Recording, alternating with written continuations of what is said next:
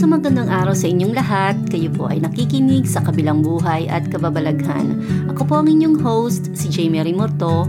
Layunin po ng podcast na ito ang bigyan kayo ng pag-asa at kaalaman tungkol sa kabilang buhay at kababalaghan sa pamamagitan ng pagsasalaysay ng mga totoong karanasan ng mga taong pumanaw at bumalik sa buhay. Isasalaysay ko din sa inyo ang mga kababalaghang ginagawa ng ating Panginoong Yesus sa pamamagitan ng mga taong tumanggap sa Kanya ito ay mga storyang nangyayari sa kasalukuyan na lingid sa kaalaman ng karamihan.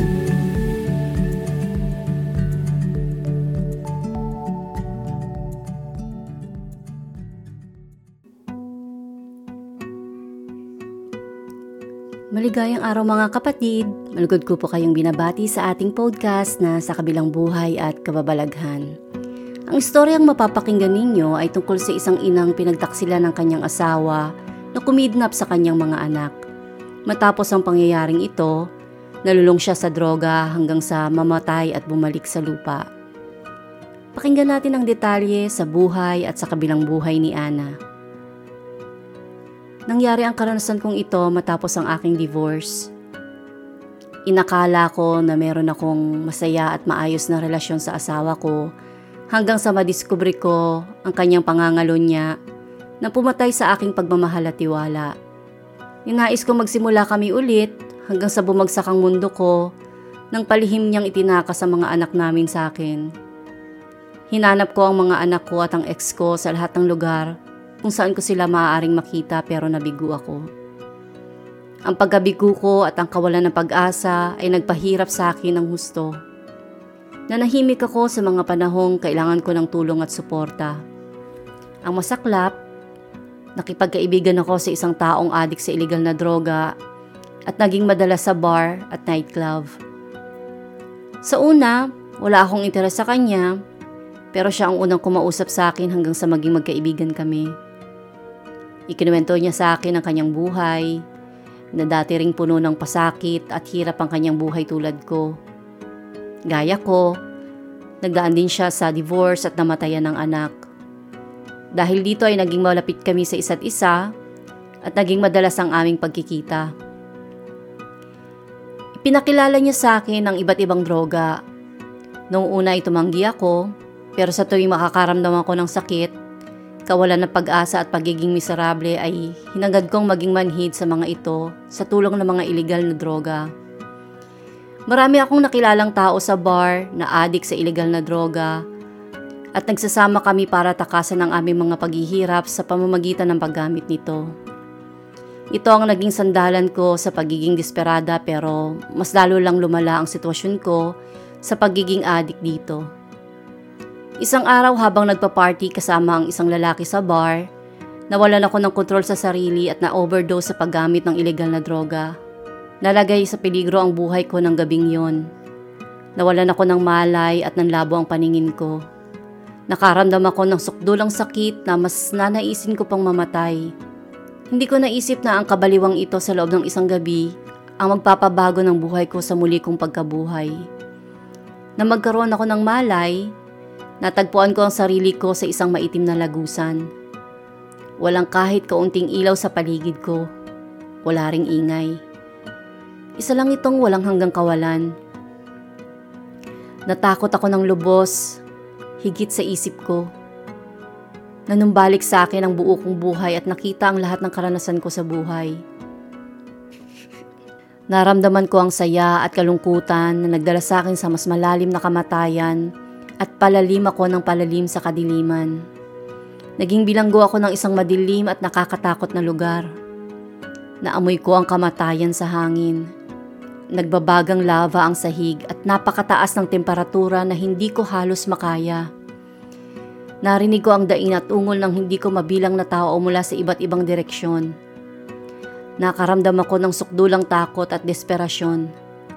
Minsan, sa kabila ng kadiliman, nakikita kong gumagapang ang mga nakakakilabot na nilalang sa impyerno. Nakita ko dito ang hindi ko mabilang na kaluluwang nagdurusa, sa napakainit na laba na labis na dumurog sa puso ko. Bihag sila ng mga terribling demonyo na may sibat at kawit na humihila sa kanila sa lava. Nakita ko ang isang babaeng nakalutang sa lava. Nakakulong siya sa kulungang bakal na napapalibutan ng apoy. Nakadama ako ng sukdulang pighati at kawalang pag-asa sa kanyang mga sigaw. Hinabol ako ng iba't ibang nakakikilabot na nilalang na sumisigaw habang may lumalabas na apoy at lason sa bibig. Wala akong pwedeng pagtaguan. Kaya tumakbo ako para takasan sila sa abot ng aking makakaya para mabuhay. Nakita ko ang hindi mabilang na basag na mga buto at bali-baling katawan na nakakalat sa sahig. Nagdulot ito ng sukdulang pagkalungkot at takot sa akin. Alam ko na ang lugar na to na kung tawagin ay impyerno ay tirahan ng mga demonyo at masasamang espiritu at ito ang hantungan ko sa habang panahon. Nang maramdaman ko na hindi ko na kayang pasanin ang sakit na dulot ng impyerno, isang mainit na ilaw ang biglang sumalubong sa mukha ko. Tumingala ako at nakita ang isang misteryosong lalaki na may magandang roba sa harap ko. Punong-puno ng pagmamahal at awa ang tingin niya sa akin na para bang nababasa niya ang kaibuturan ng puso ko. Inilagay niya ang kanyang kamay sa aking balikat at sinabing, Anak, lumakad ka sa impyerno at ngayon ay makakabalik ka na sa maaraw na mundo. Malumanay ang kanyang boses at nakapagpagaan ito sa aking karamdaman. Habang nagsasalita siya, naramdaman ko ang katawan kong lumulutang sa ere. Nakita ko ang katawan kong naglaho sa liwanag at ipinanganak muli. Nangyari ang lahat ng ito sa misteryoso at kahanga-hangang pamamaraan. Hindi ko kayang ipaliwanag ang naramdaman ko noong makarating ako sa pinto ng langit. Napaligiran ako ng hindi mabilang na nagliliwanag na anghel. Binati nila ako sa malumanay na boses na may kasamang ngiti. Nakaramdam ako ng walang kapatay na kapayapaan at pag-ibig. Ang langit ay punong-puno ng kapayapaan. Ito ay nababalutan ng liwanag na puro at walang kahit anong polusyon. Kulay blue ang langit na walang kahit isang ulap. Ang sikat ng araw ay sagana at bahagya na komportable sa pakiramdam. Maraming magagandang tanawin at magagandang kulay. Walang mainit o malamig na panahon. Maraming lugar sa langit na may sariling ganda at karakter. May mailaw na bukirin na nagtataglay ng iba't ibang uri ng bulaklak na nakakalat dito. Kulay blue na mabababang puno pulang rosas, ilang agusan ng tubig at mga hayop na gumagalaw sa paligid. Lahat ng hayop ay maaamo at nakapagbibigay ng kapayapaan at kaginhawaan sa mga tao. Napakadaming gusali ang nakatayo dito na yari sa mga napakagandang material. May iba't ibang hugis at sukat ang mga gusaling ito. Ang ilan ay palasyo, hardin, aklatan, at paaralan. Ang mga gusaling ito ay may musika na nakakapagpaligaya sa mga tao. Palakaibigan at palabati ang mga tao dito. Nakatira dito ang mga tao ng masaya at walang karamdaman. Walang inggit o pagkamuhi. At may respeto sa bawat isa. Sa langit, nabubuhay ang tao sa pag-ibig at habag ng Diyos na nagbibigay ng labis na kaligayahan at kagalakan sa kanila. Naglilibot ako noon sa langit hanggang sa may makita akong isang nilalang nakahawig ng namatay kong lola. Nakatayo siya sa gitna ng dagat-dagatang bulaklak na napapaligiran ng nagliliwanag ng mga anghel na lumilipad sa paligid niya. Lumapit ako sa kanya at lumingon siya sa akin. At napuno ang puso ko ng kagalakan nang umiti siya sa akin at sinabing, Anak, nandito ka? Nag-usap kami ng matagal tungkol sa maraming bagay sa nakaraan at sinabi niya sa akin na binabantayan niya ako at pinapanalangin na magkaroon ng magandang kinabukasan. Ipinaramdam ko ang pagmamahal ko at pagtangkilik sa kanya at ito rin ang binigay niya sa akin. Sa magandang harding ito, wala kaming alalahanin wala kaming karamdaman o separasyon. Nakita ko din ito sa aking ibang mahal sa buhay na pumanaw at nagsama muli kami sa langit. Masaya naming pinagsaluhan ang magagandang tanawin, ang mga pagkain, ang musika, at ang pagsasayaw. Sinabi nila sa akin na lagi nila akong binabantayan at pinagdadasal na makayanan ng lahat. Mula sa langit ay binibigyan nila ako ng pagmamahal at kalakasan. Nakita ko ang isang lalaking nakasuot ng puting roba na lumalakad papalapit sa akin. Meron siyang maamo at palakaibigang mga mata. Gumiti siya sa akin. Inalay ang kanyang kamay at binati ako sa langit. Mainit ang kanyang palad na nakapagbibigay sa akin ng walang hanggang kaginhawaan at lakas. Gusto kong lumuhod para bigyan siya ng respeto, pero pinigilan niya ako at itinayo. Sinabi niyang hindi ko kailangang gawin ito. Umupo kami at nag-usap. Tinanong niya ako tungkol sa mga gusto ko, sa mga alalahanin ko, at inilabas ko ang lahat sa kanya. Nakinig siya sa akin ng buong buo at, at hindi niya ako pinutol sa pagsasalita o pinuna. Sa katunayan, binigyan niya ako ng pag-asa at kaginhawaan at nakaramdam ako ng pagmamahal at pagtanggap. Habang nag-uusap kami, naramdaman ko ang pagmamahal at kapayapaan na nagmumula sa kanya. Nakapagbibigay ng ginhawa ang kanyang mga salita, tulad ba ng isang batang muling nakasama ang kanyang mga magulang. Pinag-usapan namin ang maraming bagay kasama na dito ang pananampalataya, ang aking pamilya, at ang aking kinabukasan. Sinabi niya na lagi lang siyang nasa tabi ko para protektahan ako at pangalagaan. Sa huli ay sinabi niya sa akin na kailangan ko na bumalik sa lupa. Nagulat ako at nagtanong, Bakit mo ako gustong bumalik sa lupa? Mas gusto kong manatili dito. Sumagot si Jesus, Hindi pa tapos ang misyon mo sa lupa may napaka-importanteng bagay ka pang dapat gawin. Tungkulin mong tulungan ng mga tao sa lupa. Nabigyan sila ng pag-asa at pagmamahal. Naisip ko ang pamilya ko at mga kaibigan na nangangailangan sa akin.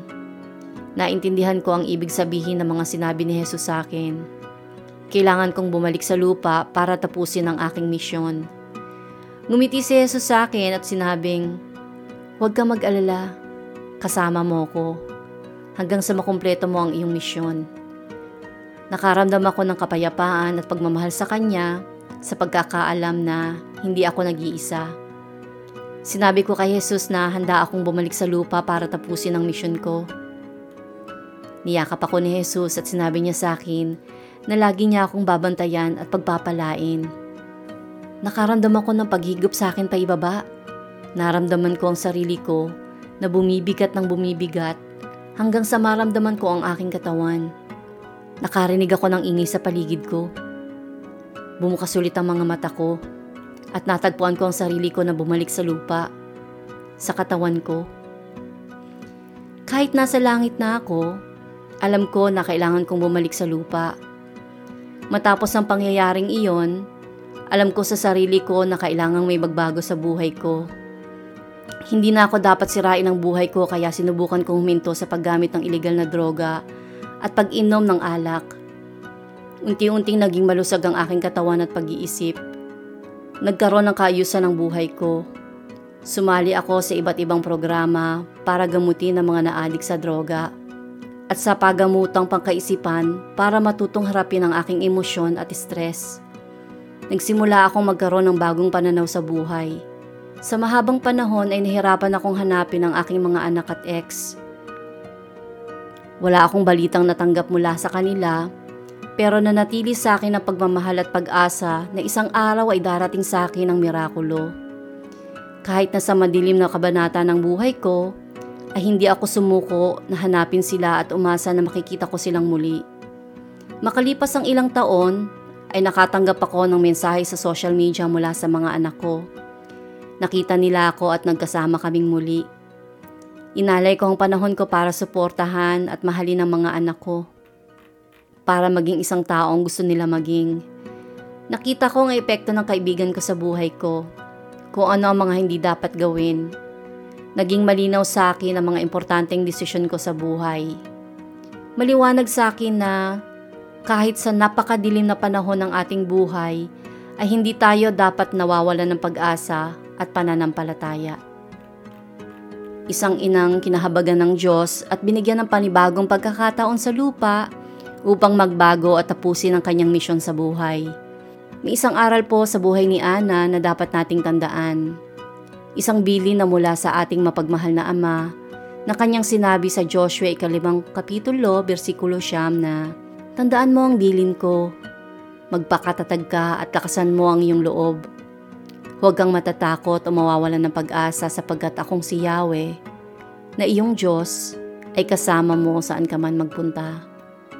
Sa susunod na episode ay mapapakinggan ninyo ang istorya ng isang taong namatay sa operating room. Sa operating room ay nakita niya kung paano kumilos sa mga anghel sa likod ng mga doktor para gabayan ang mga ito sa pag-aasikaso sa kanya. Sa kanyang pagkamatay, marami siyang nakita at natutunan sa kabilang buhay na inyong mapapakinggan sa susunod na episode ng Sa Kabilang Buhay at Kababalaghan.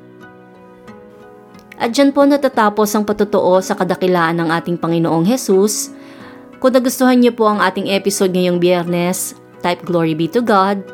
At kung tinanggap niyo na po si Jesus bilang inyong Panginoon na tagapagligtas, type Amen.